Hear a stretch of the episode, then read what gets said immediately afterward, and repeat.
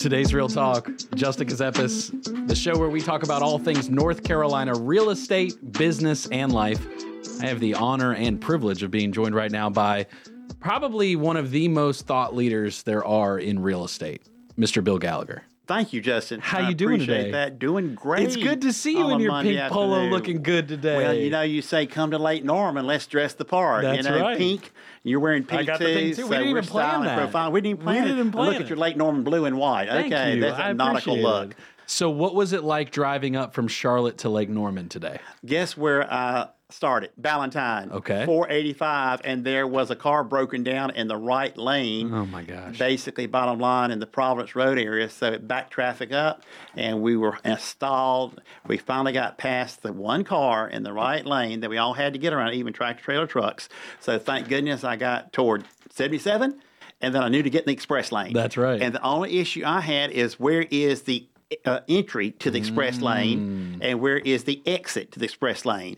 And I didn't realize that if you exit Catawba, you got to go across into those busy lanes. Three that are- lanes. three lanes that are backed up. Yes, they are. And so the Divergent Diamond I've heard about for years. Now I know the Divergent Diamond. What did you think of it? Did you like it? Let me ask you, why do you have a Divergent Diamond? You gotta y'all ask DOT that. We gotta go to Raleigh. y'all want that in Cornelius, the Divergent Diamond? That's all Raleigh. Oh my. There's multiple popping up. Uh, 23 in Huntersville, exit 23 on 77's getting it. And then now Statesville has one as well off of I 40. What about exit 25 Huntersville? Ooh, 25. 73 is uh, backlogged right now. You know, they, that's supposed to have been widened, I think, 15 years ago, but they're still working on that one. So, Why? yeah. What's the reason for the delay? You tell me, Bill. The leadership in Raleigh right now, and certain decisions being made. I think everyone got hit with COVID, right? And and so in that moment, the municipalities and the state made a decision, and they decided not to go through with certain projects, wondering about budget. But now it's going to cost way more. Well, also, y'all deserve it. You think about how many people live in this area from Huntersville to Cornelius to Davidson to Mooresville. Y'all, there are a ton of people, as you know. Y'all pay a ton of tax money to Raleigh. You pay the gas tax. You pay North Carolina state income tax. Y'all deserve the money to build the roads. Who can speak up and speak out on this? Gallagher 2024. That's what I'm, Well, voting. I'm voting for about that. I don't know about that. You got to find somebody that knows Joe to go. Is that is great? is that your next move now? You've taken over the real estate world. You've been teaching for decades. You've been dominating, been an expert. Now are you taking it to Raleigh anytime soon or what? Don't think so. Just gonna stick around Charlotte a little bit. I love Charlotte. Love Lake Norman. Always have. Yeah. See, I started selling in 1983 when the rates were 18 to 20 percent. I started selling real estate when Exit 25 did not even exist. How many of your viewers or listeners know when Exit 25 did not even exist? Birkdale did not exist. Cow Farm. That's all it was. And I remember when they were having the lottery for the lot to the peninsula, we had to go to the basically the Days Inn at exit 28 to have the lottery to draw a, a number to even get a lot at the peninsula. That was Did you put your time. name? Did you put your name in the hat for See, that? See, I was a real estate agent. Basically, no salary, no income really, no insurance, no benefits, no paycheck every two weeks as an independent contractor. So there was no way I could afford it. Mm-hmm. Yeah. But I could afford the gas to get to Lake Norman to see the Days Inn, which is now demolished, Yeah. exit 28, where everybody and their brother and cousin were warning a lot at the peninsula. How many of your viewers and listeners remember that? No peninsula at all, no Sail View at all, no 100 Norman Place at all. It was all brand new, and thank goodness, with George Whiteman as my broker and builder, mm. really helped us develop Lookout Point here at mm. Lake oh, Norman. Oh, yeah. 100 Norman Place. And so, therefore, that was a blessing. So, Lake Norman, y'all got great property. You got a great market. You are blessed. So, keep that in mind because your property has always been very saleable. Mm. Location, location, location. And just even hear this people work in Winston and live in Mooresville. Really? They say we will work in Winston, we'll live in Mooresville because it's shorter time to get home from Winston to Mooresville as it is Mooresville to Ballantyne or south on 77. So think about that geographic, everybody. Winston is really your market, and those people say if they're going to spend X dollars on a home like a mansion in Winston basically, bottom line, near Country Club. Mm-hmm. Why not spend the money on the water at Lake Norman Mm. and enjoy the sunsets, enjoy the market? By the way, keep that in mind, everybody.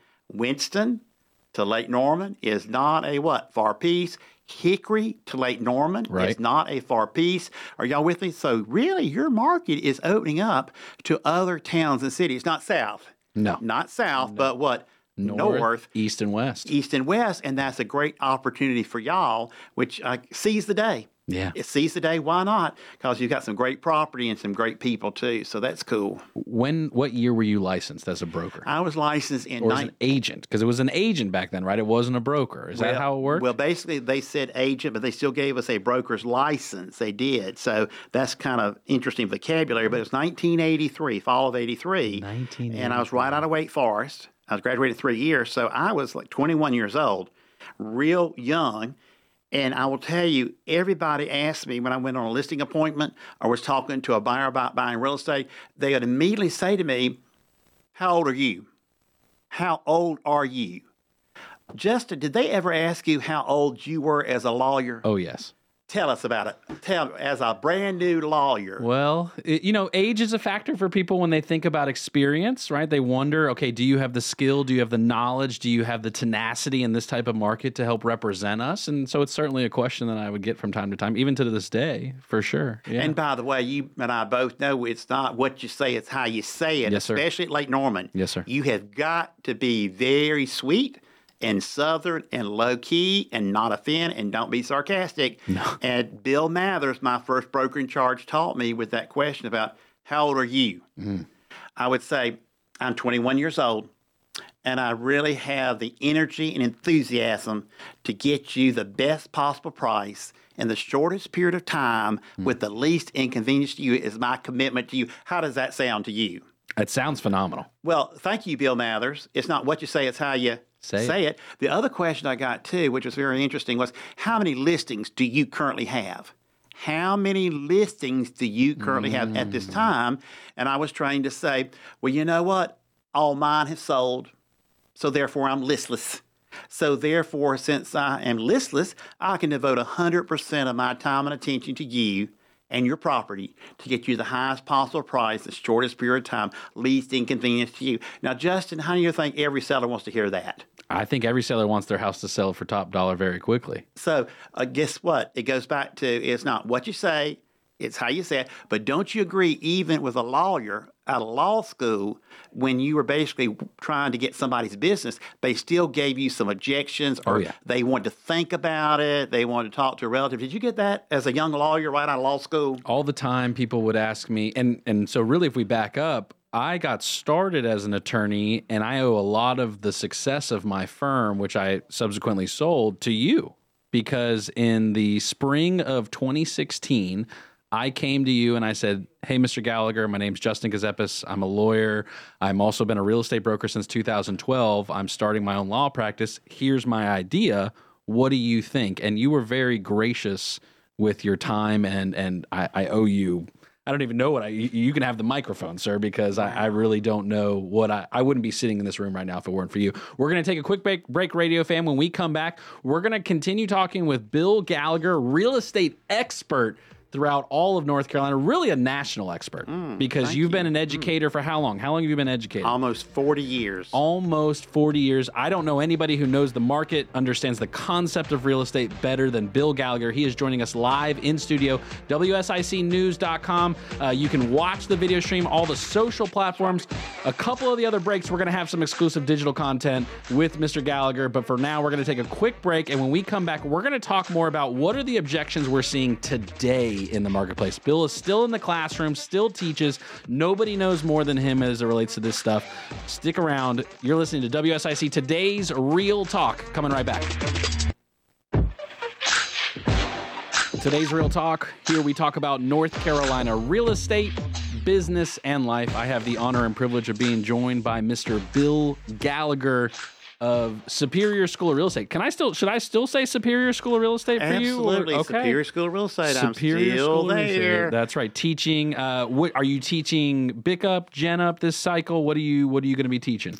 My courses are continuing education. Okay. The general update course for brokers, the broker in charge update course for brokers, and electives for brokers for CE, continuing education. Now, we offer pre licensing and post licensing That's right. at Lake Norman. And what's really great is we teach at the Clarion at exit 28. Oh. That has always been a really great location over the years because it's Bill Gallagher School of Real Estate, Superior School. Terry Wilson Yeah. taught there many years Yeah. at the Clarion. Now, Tracy Frazier, who lives on the Denver side, a real estate agent top producing team, Yeah. is teaching pre licensing and post licensing oh, at the Clarion in Cornelius. So when people say, I got a ride to Ballantyne to have a class with Superior, the answer is no. Yeah. The Cornelius area has always supported me as well as Mooresville. Yes. Charles Mack Citizen Center is a fabulous location. Absolutely. So, y'all, if you think about Lake Norman, Huntersville, Cornelius, Davidson, Mooresville,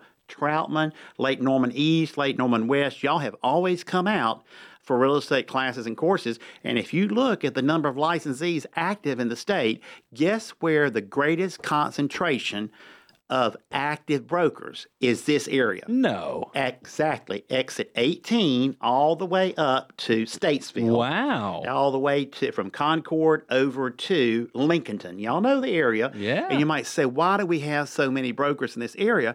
Well, you've got a lot of brokers that quote, don't haul and hope, drive and show, sit and wish, pray and pitch. They just dial for dollars. They give leads and they earn referral fees legally because they have to have an active license, which means they've got to take their eight hours of continuing education every year.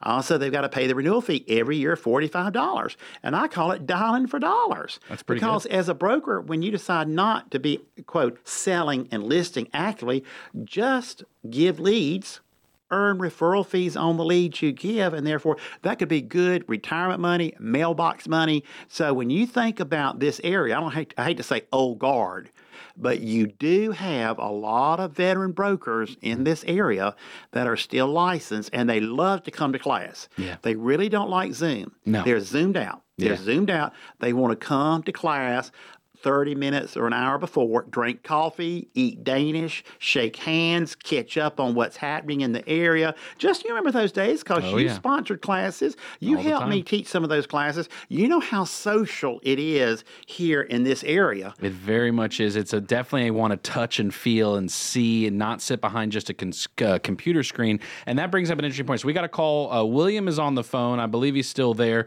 William wanting to reminisce on the good old days of Lake Norman before all this development. William, what's going on? Hey guys, uh, Bill brought back some memories. I'm, you know, I'm one of those listeners. I'm old enough to remember it. I moved up here in the late '70s, early '80s, and I remember Highway 150 north of Huntersville when it was just a Hardee's, and that was at a gas station, and that was about it. Look at it now. Um, Huntersville, Cornelius area used to be the country. That's where everybody that worked in Charlotte resided back in Huntersville and Kernersville and Cornelius in that areas, and that is just to me now that area has just become Charlotte. Um, that's how much growth the infrastructure. Justin and I have spoke about that in previous calls. Um, it's probably never going to catch up with the real estate and the urban growth, um, especially with the administration that we've had in offices in the past, um, doing some some silly things. Um, that toll road for one, but that uh, you got people like Jeff McNeely and Vickie Sawyer that are in the game now, and they're probably going to get things straightened out the way they're talking. So hopefully the infrastructure will catch up a little bit. Um, but it's probably never going to catch up because there's just so many people in this area that have come to this area because of what North Carolina has to offer. Well, thank you for being positive. I think that's really great. Now, let me ask you two questions. First, what was the name of the restaurant at exit 28 that was really the only breakfast restaurant that was here at exit 28? Was it a mom and pops? Hmm. What was the name of the uh, restaurant at exit was- 28?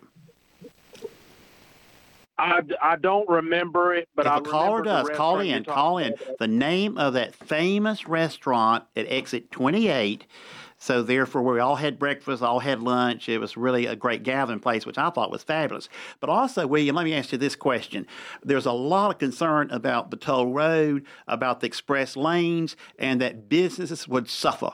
All we heard in Charlotte is businesses in this area will suffer because of the toll road and the express lanes. In your opinion, has that happened, not happened, or to be determined? Um, I don't think it's happened yet. Um, you know, the thing is with the toll roads, there's certain times where it's more expensive. You know, you got busy rush hour or whatever. It's going to be more expensive. I've heard a lot of people make the comment about that. I'm just not going to use it. Um, my problem with the toll road is is that we farmed it out to a foreign company. Oh no, And no, we so did not. that- Did we? Oh yeah, we did. Unfortunately, we did. You Was know, it cheaper? use some bad Cheaper labor, cheaper materials? Uh, you know, it could have been. It could have been cheaper labor. I don't know. Um, you know, it was uh, Pat McCrory was the governor at that particular time when that when they signed the bill for that. Um, but because of that, because they signed the bill and farmed it out to a foreign country, um, here we are paying that bill back. And so the revenue that is collected off of that now, um, the uh, the mayor of Cornelius, where I spoke to him earlier, Woody. Um, you know, we're not getting any of that money. We're not getting any of it. We have to pay that money is collected off of the toll roads back to the company in Spain. Mm, Um, oh, was it cheaper no. labor? Probably so. Probably so Wow. um, to a certain degree. But there's other ways. Um, there's we're looking at eventually. We're probably going to pass the bill for marijuana, and there's going to be a lot of revenue collected off of that. Oh, thank That you for being be another- positive. Okay. Wow. well, I mean, it could be another avenue to collect money um, to help with with roads and projects like the Cornelius exit and the roundabouts that they have in that area. Um, you know, just to help. Mm. You know, we got to. You know, we can use all the help we can get. But we really can. And William, is- when you're talking to government officials, please tell them to put how to use a roundabout on the North Carolina driver's licensing exam. This is a big deal because a lot of Yeah. individuals do not know Yeah. how a roundabout works. And I was basically at a roundabout in Pineville. Yes, in Pineville, and guess what? The person didn't know where to drive, so they just went on top of the roundabout and just sat Stop. there in the car, just stopped, No. waiting to know where to go. And the school buses down at Ardrey Kell, there are two roundabouts within a mile of each other. The school buses can't get around the roundabout because they're too long. I mean, this is planning that needs to be looked at. But William, I got to tell you, the silver lining in all this, your prices at Lake Norman have gone through the roof in the last two years. The average price at Lake Norman and Charlotte have increased 54% over the last two years. Everybody needs to write that percentage down. And when you get depressed about the toll road and the express lanes, 54% increase in two years is fabulous. You've had better appreciation than Raleigh and Cary. Now, when people say Raleigh and Cary is where the money is made in real estate, yes, it is. But when you look at Lake Norman and Charlotte, we have boomed. And William, I don't know about you. Have you gotten your assessed value lately from the tax collector? yeah, And by the Yeah, way, I don't mean to be just went way personal, but it's public record. Did your assessed value increase 10%, 20%, 30%, 50%? Do you have your calculated percentage yet? yeah. I think it's somewhere between the ten and twenty percent. So fifteen to be safe side. And, and what county are you located? Well, I'm actually in the country. I'm north of all this that we're talking about. But I'm what about what Rowan county? What, what you in Rowan? You pay Rowan. Rowan ta- County. you Ro- pay Rowan taxes, okay? Rowan tax. I just want to know because in Mecklenburg, a lot of tax assessed values increased forty to fifty percent. Mine went up 100. No, Justin, where do you live? I live in Cornelius. live in Cornelius. 100% increase. Was it a condo, townhouse, or single, Single family? family. Why did yours go up that much? The value went up, the market value based on the new revaluation for Mecklenburg County, plus when you factor in then the new rates from the county and the town of Cornelius, Well, the assessed value went up 100%, and then so my tax bill basically, it didn't double, but it was pretty close to double. And when will the tax rates really be determined by the county and or the city? So the, the county runs on a fiscal year of July 1 through June 30th. So they had to have their budget as of July 1st, but that will be the tax bill, which was actually for 2023. So the bill's already been out. Mm-hmm. And they released it, and it's based on that new valuation. Went up a hundred. My valuation went up a hundred percent.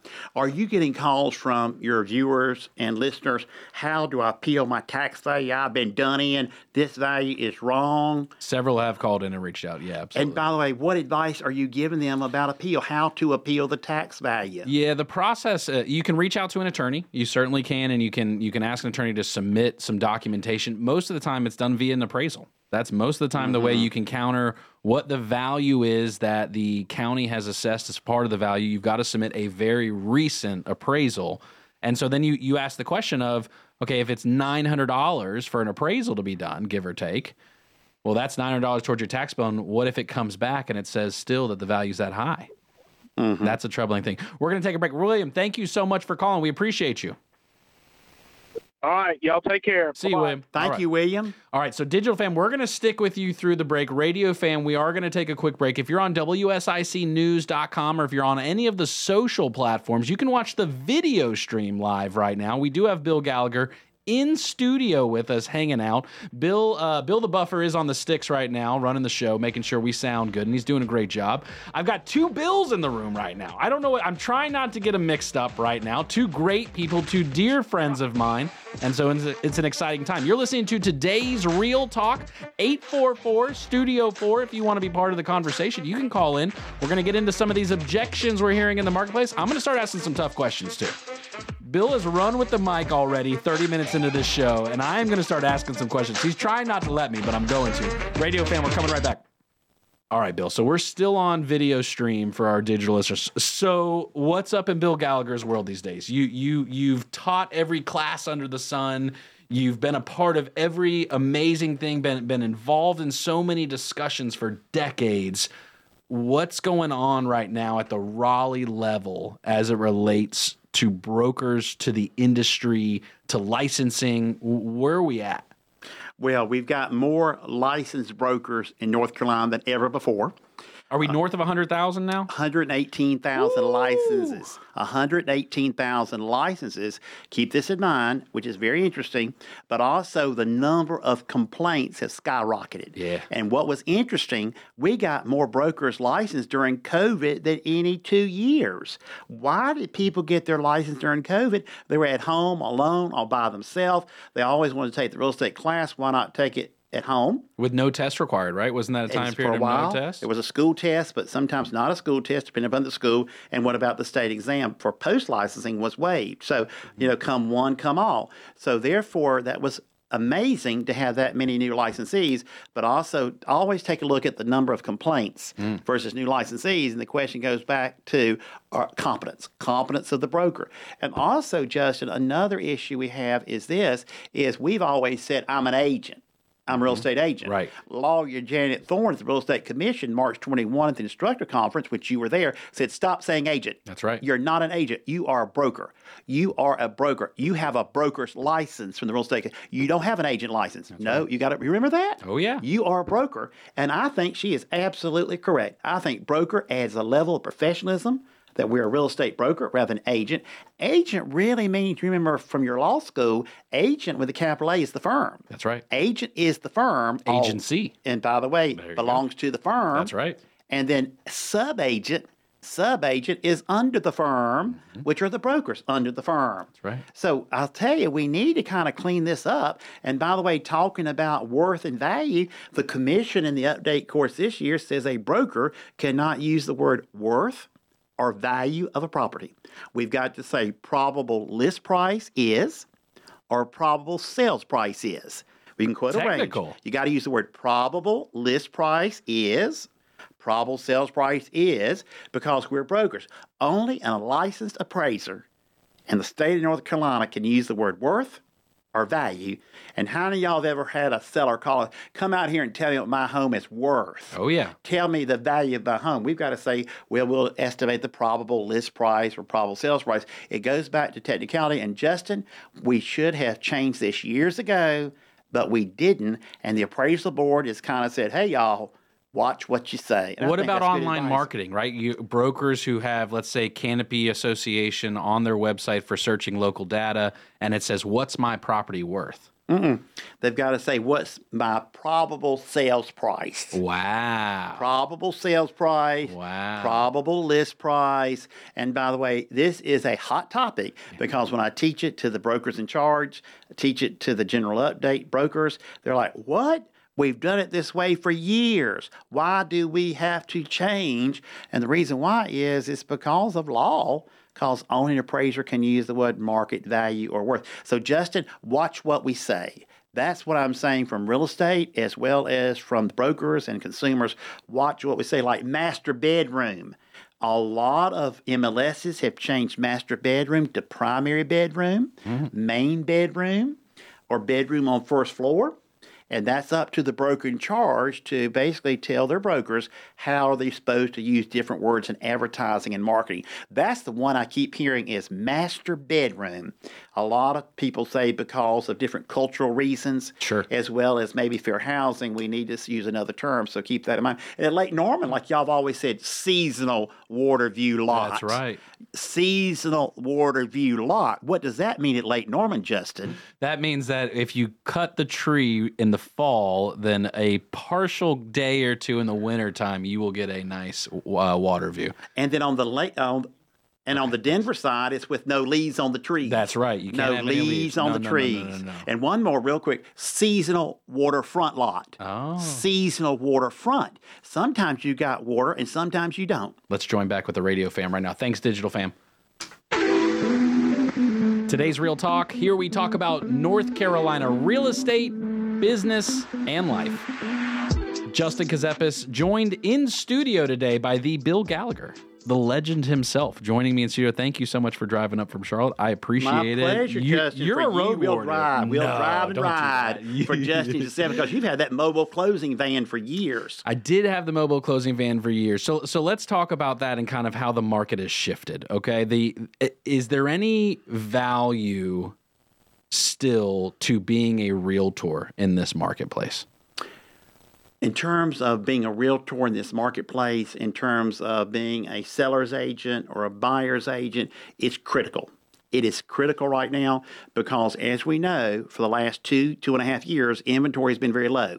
Resale inventory low, demand very high, and some buyers basically were in a bidding war with competing and multiple offers. They lost out on two or three houses. They're mad. They're furious. I want to buy a house. What do I have to do to buy a house? Who are they asking? The broker. What do I have to do to buy a house in Cornelius or Davidson? Well, basically, bottom line, make an offer. Well, we've already lost three. What do we have to do to get it? And guess what? They were bidding fifty thousand to hundred thousand dollars above the list price. Above the list price, and the broker was saying the comps don't support it. We don't have the comparables to support this price. And basically, they said it might not appraise. Yep. Might not appraise. And guess what the buyer says? Don't worry about it. I'll pay cash. I'll pay the gap. Yeah. How many y'all have heard pay Oh, the yeah. gap? I'll pay the difference. So if it doesn't appraise, don't you worry. I'll pay the difference. I'll pay the gap, and we will close. You mean to tell me people are paying a hundred grand above list price that did not appraise? Answer is what? Oh, yeah. Yes. Have you heard this? Oh yes, and prior to me exiting the law firm at the end of 2021, the other thing that was big were escalation clauses, which I know mm-hmm. the commission is not a fan of because that's where you'd have a buyer submitting basically a blank check to a seller saying, "Hey seller, we will go X number of dollars above any other offer you receive." And here was the sticking point always for me. A buyer cannot see what another buyer has submitted mm-hmm. without that buyer's giving permission for the for the new buyer to see that. That was always the crazy part to me. You mean literally you're just going to trust this seller? How could you ever verify that? The only thing is just relying on the ethics uh, of the individual broker, the realtor in most cases. What about firms? Because when I when I came up when I came of age in real estate, my dad was with Allen Tate, And it was always about the firm you're with, right? Keller Williams, Remax, Coldwell Banker, Century 21. It was always about the firm. Do you think that the national level firm still holds the same value as it once did? Well, if you look at the marketplace, I think there's a place for all firms the national, the locally owned, the one person firms. And the reason why I say that is that it's all about personality of the broker personality of the broker. Now, firms are wonderful. They give the brokers tools to help sell the house, marketing tools, great training. I agree completely. However, I have always sensed that an individual, a seller, will list with a broker they feel comfortable with, and being comfortable with is their personality, their knowledge, their competence, their people skills, but also the firm they're with, I think is important too. Because I remember on Cramur Drive, y'all know Cramur, C R A M U R, built by Craig Murray. Um, basically, uh, Mrs. Doris Watkins and her husband Lloyd, basically, I knew through the family, and Doris Watkins worked at Myers Park Presbyterian Church. And when she decided to sell her home on Cramur Drive, on the cul-de-sac with 120 feet on the water Woo. with dock and pier, she called me to list it. Bill Gallagher, I want you to list my home on Cramur Drive at Lake Norman.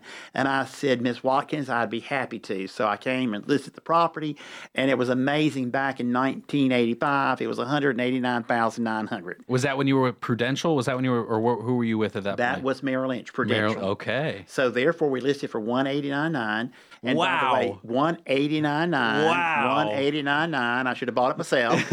okay, hello. I didn't. I wasn't thinking. And guess what? The person who bought it bought the full price, Yeah.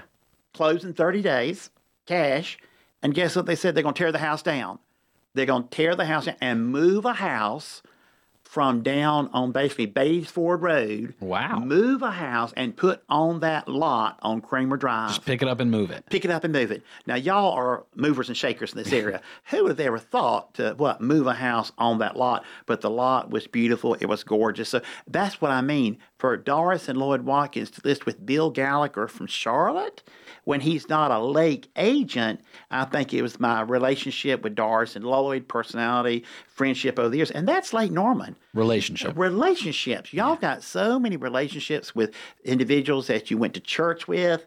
You basically uh, basically are in the same neighborhood with. You've known your kids went to school with their kids, and you keep saying Hopewell. Yeah. You know, Bill and you went to Hopewell. That's right, we I keep hearing that in this area all the time. Hopewell, Hopewell. Hough didn't even exist yet back Hough did Yeah, not even it did not. exist. No. And Hopewell's image has been definitely what thumbs up. So you know what I'm saying about this area? Yeah. It's the relationship. I knew your daddy. I knew your mama. Yeah. Oh, that's the key to this area. trust is so big and that's one of the things that i'm seeing when i look at the commission reports each month the bulletin that they put out and the complaints and you know the disciplinary actions a lot has to do with material fact right now it seems like what's it been like what have you been hearing over the past few years as it relates to material fact and the disclosure of things um, in transactions Well, the biggest problem, which I know you have had to deal with with cases, and I've heard from brokers, is what is the type of water and sewer connection to the property? Mm. Y'all need to ingrain that in your brain.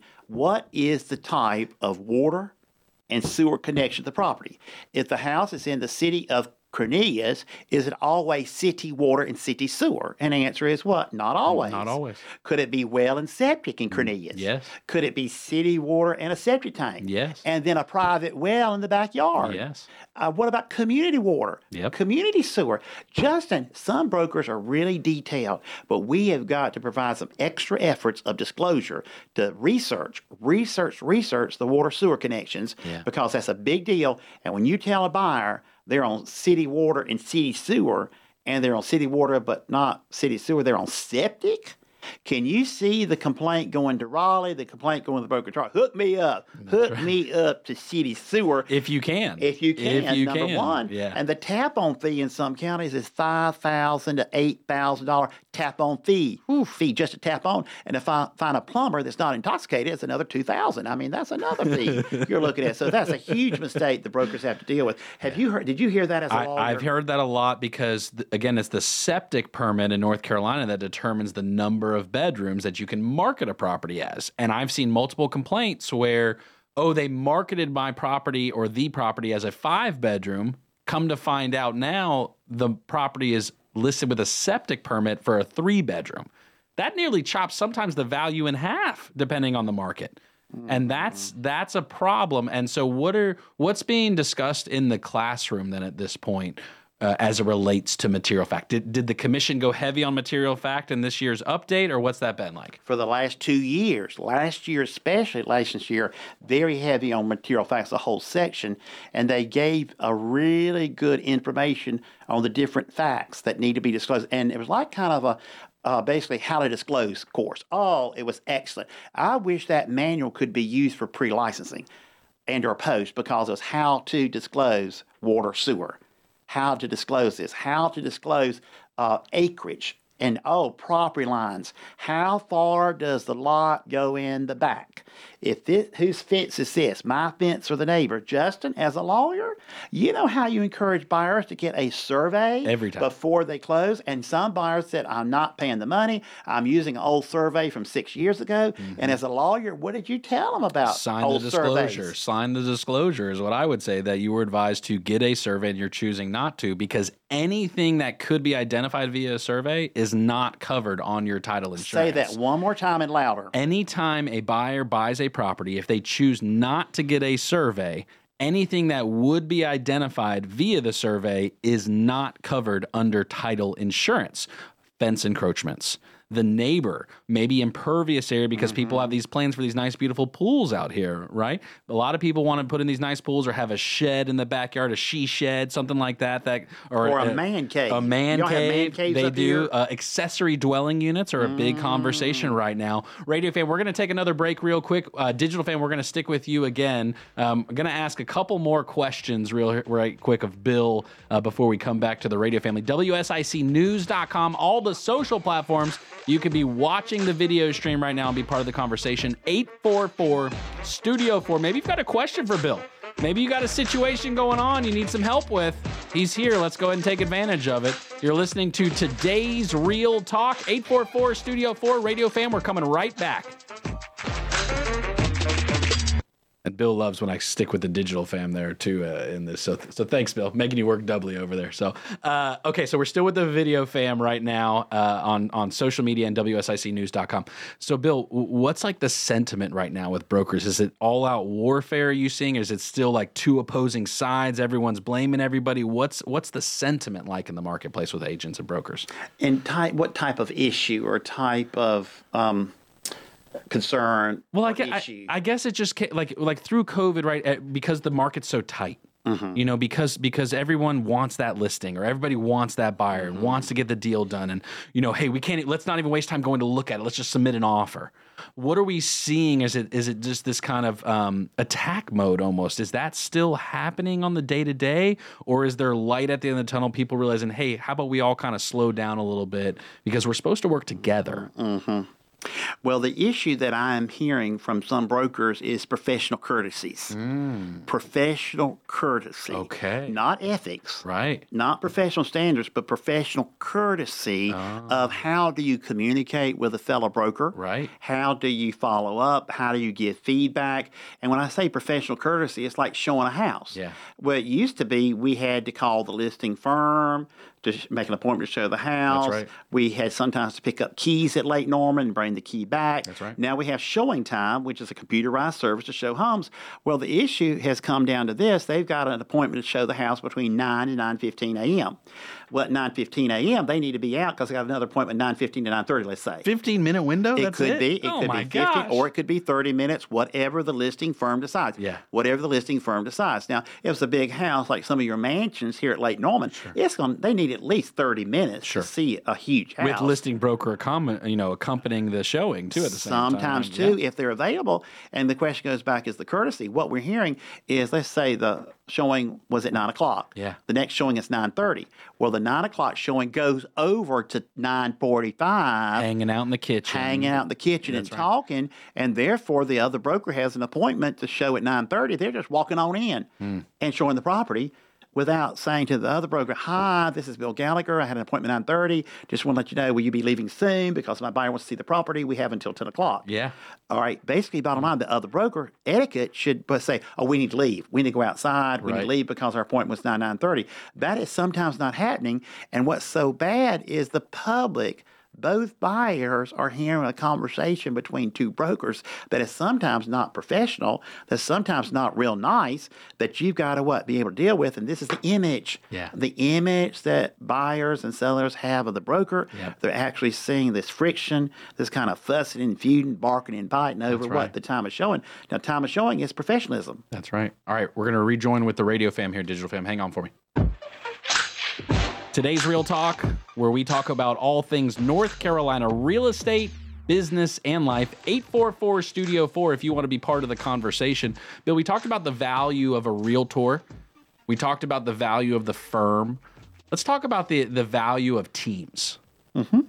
Teams was a concept that probably 20 years ago was more of a rarity. It was definitely new in the marketplace. Mm-hmm. But now it seems like the common scenario. What's your take on teams in the market currently? Well, in terms of team concept, I've got to say one of the first teams was in my office in basically 1986 when Scott Tyler, who owned the TV channel, I don't know if you oh. remember the TV channel where they showed real estate 30 second ads on video, Yeah. listings on video. Yeah. Everybody loved the TV channel for real estate. They showed on Saturday morning during the cartoons Oh, and also at night and on the weekends. And Scott basically said, Well, I'm going to go into real estate. So he formed a team. He created so many leads from the TV ads. He had a team of buyers, agents that could what sell those leads. Oh, yeah. He had too much business. Scott Tyler had too much business to, because he generated all the ads, the leads off the TV ads. Therefore, he gave them to the team members to handle it. So, number one, a team can be great if you have the marketing in place to generate a lot of leads, how are you going to get those listings sold? You need to have the what quote realtor power, mm-hmm. or you got to have what the ability to get the home shown and sold, and returning phone calls. That is the other key item. We've had some buyers say they called this agent or called this broker and didn't get a phone call. They wanted to see a property, didn't get a phone call. Sellers are saying they've called their listing agent and can't get a call back from the agent. Well, at least with the team, sometimes they have specialized jobs. It basically, one could be a listing coordinator to coordinate all the showings and feedback for the seller. Are y'all with? Feedback is key, and that's what sellers want their hand held. So if the listing agent does a lot of volume, they're a multi-million dollar producer, which is great. They can produce listings, but basically, how are we going to get them sold also? I think it's also called delegation. Ah. You've got to do what you do best. Yeah. So there could be a listing broker who loves to list, list to last, list to last. That broker might not be the best at hauling and hoping, driving and showing around Lake Norman, East Side and West Side, Statesville. A buyer agent, showing agent could be different. And we're even moving into negotiation agent. Are y'all with me? We got a listing agent to list, a showing agent to show, and then another broker to basically bottom line Wow. negotiate the offer to purchase, and then a, a closing coordinator to carry it from contract to closing, which I'm sure you've dealt with a lot of closing coordinators on a team Yeah. or within a small team as a lawyer. How did you like working with a closing coordinator, not necessarily the listing agent or the buyer's agent? Uh, it was nice because it, it matched the model of the attorney's office of paralegals. Oh. Because I, I can't take credit as if I did everything by any stretch. It was a great team in place, which is something else you taught me. My dad taught me. It's all about the team you're on. And so now the concept of teams in real estate from the brokerage side has just continued to evolve. Let's change gears. We've been talking a lot about residential. Commercial is a whole nother world. What are your commercial brokers saying about the marketplace right now from what you're seeing? Any data points in particular? Is the market just about to fall out from underneath us like the national news wants us to believe and real estate's going to zero? Is that the right mentality for us to have? Well, basically, bottom line, what is happening in terms of office space? Now, this is area by area. What we've got to think about is vacancy. Vacancy right now for office space in Lake Norman and Charlotte is about 14.3%. 14.3%. Now, the rent average is about 33.74 per square foot, $33.74 per square foot, Lake Norman and Charlotte. And the annual growth rate is 3.4%. which basically, bottom line, 3.4% growth rate is good for Right. the rent to increase. However, the issue is the work from home folk, the Ah, people who are working remotely from home, is a major issue. yeah. Are these employers going to want the remote people to come into the office space and work, or basically not stay at home, or work three days, work at home two days, do a split shift? Also, the other question questions going back is some small businesses basically cannot afford the office space during COVID, so they're having to let it go. And therefore, if the firm cannot afford the rent on an empty office space that's not being what used, Right. they need to what cut it That's right. cut it and they need to cut it as soon as possible to make sure they're still financially sound. That's what a big question. I didn't realize a lot of small businesses that have office space as well as office um, rent is very, very serious. What are you seeing at Lake Norman? Are you seeing a lot of the employers saying stay at home, remote, work at home alone? Or are they gradually coming back? What does the employer say? What does the employee say? What are you hearing? It's interesting. We're we're seeing a little bit of both. I think there's people that just want to go to work. I think there's people that want to mm-hmm. get out of the house. There's so many people that have moved here from other parts of the country, up north in particular, right? Because of the taxes they were paying that were so high, and then they were able to sell at their high sale prices, relatively speaking, to our market. And then, like you had mentioned, and we talked about earlier, paying cash in this marketplace. And these people are working tech jobs, they're working in healthcare, they're working in banking, and the big mm-hmm. banks are, for the most part, allowing at least some form of hybrid working. A- And, and it's an interesting conversation actually happening, particularly in the town of Cornelius and the other Lake Norman towns.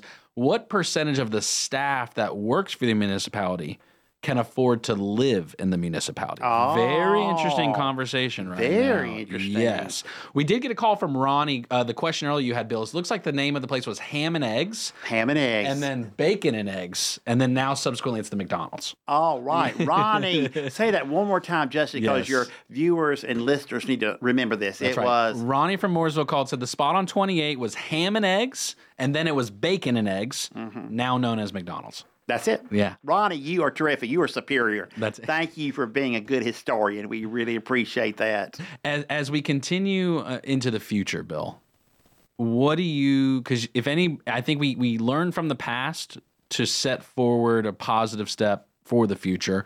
What do you think the future holds for real estate in Lake Norman, Charlotte, North Carolina? Well, is America becoming a rental community? Is Charlotte and Lake Norman becoming a rental community?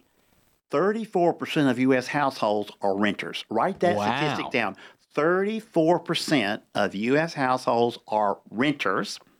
The median rent, the median, not average, but the median rent in 2022 was $2,000. Wow. $2,000, now approaching about 2200 hmm. a month rent. Hmm. What I'm worried about is how much rent tenants are paying. Hmm. The statistic is 57%, 57% of the tenant's gross monthly income is going to rent. Fifty-seven percent. 50 57% Wow. is going to rent on the average. Well, where is their money to buy food, Right. gas, insurance? Right. I'm, I'm worried. Yeah. That is a lot of money. And then for student loan payments to be paid too, 57% going for rent is huge. Yeah. And those of you know at Lake Norman, y'all have had a lot of new apartment communities being built, a lot of new communities, which a lot of times they might give inducements or basically infringements to basically Sure. rent here. And definitely they're what renting fast. If you go up and down 77, which you do all the time, you see all the new apartments. Oh, yeah.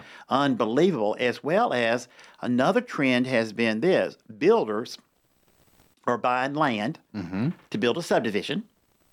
And guess what? They're having builders to build houses, not to sell them, but to rent them. Rental oh, communities. Rent, write Oh, that yeah. down. Rental communities that are single family homes. Have you heard of this concept? I have. I've seen it. And now it's not uncommon when going through the entitlement process with your municipality, whether at the planning board level or architecture review committee level, particularly getting asked, do you plan to sell or rent these units? It's a very mm. common question now. Most of the municipalities are pushing to try to even the number out and go for purchase and for sale for the units rather than rentals. So they're saying that to the uh, Developer. builder, developer Yeah. up front. Yes, before going through the approval process. And how do they keep their? How do they maintain their word? How can they enforce that, Justin? That's what people are going to ask me. And that's a great question. And, and, and I don't think there really is a way to do that. I, I think for some, it's the question of okay, if it's a local developer who wants to continuing develop in the area,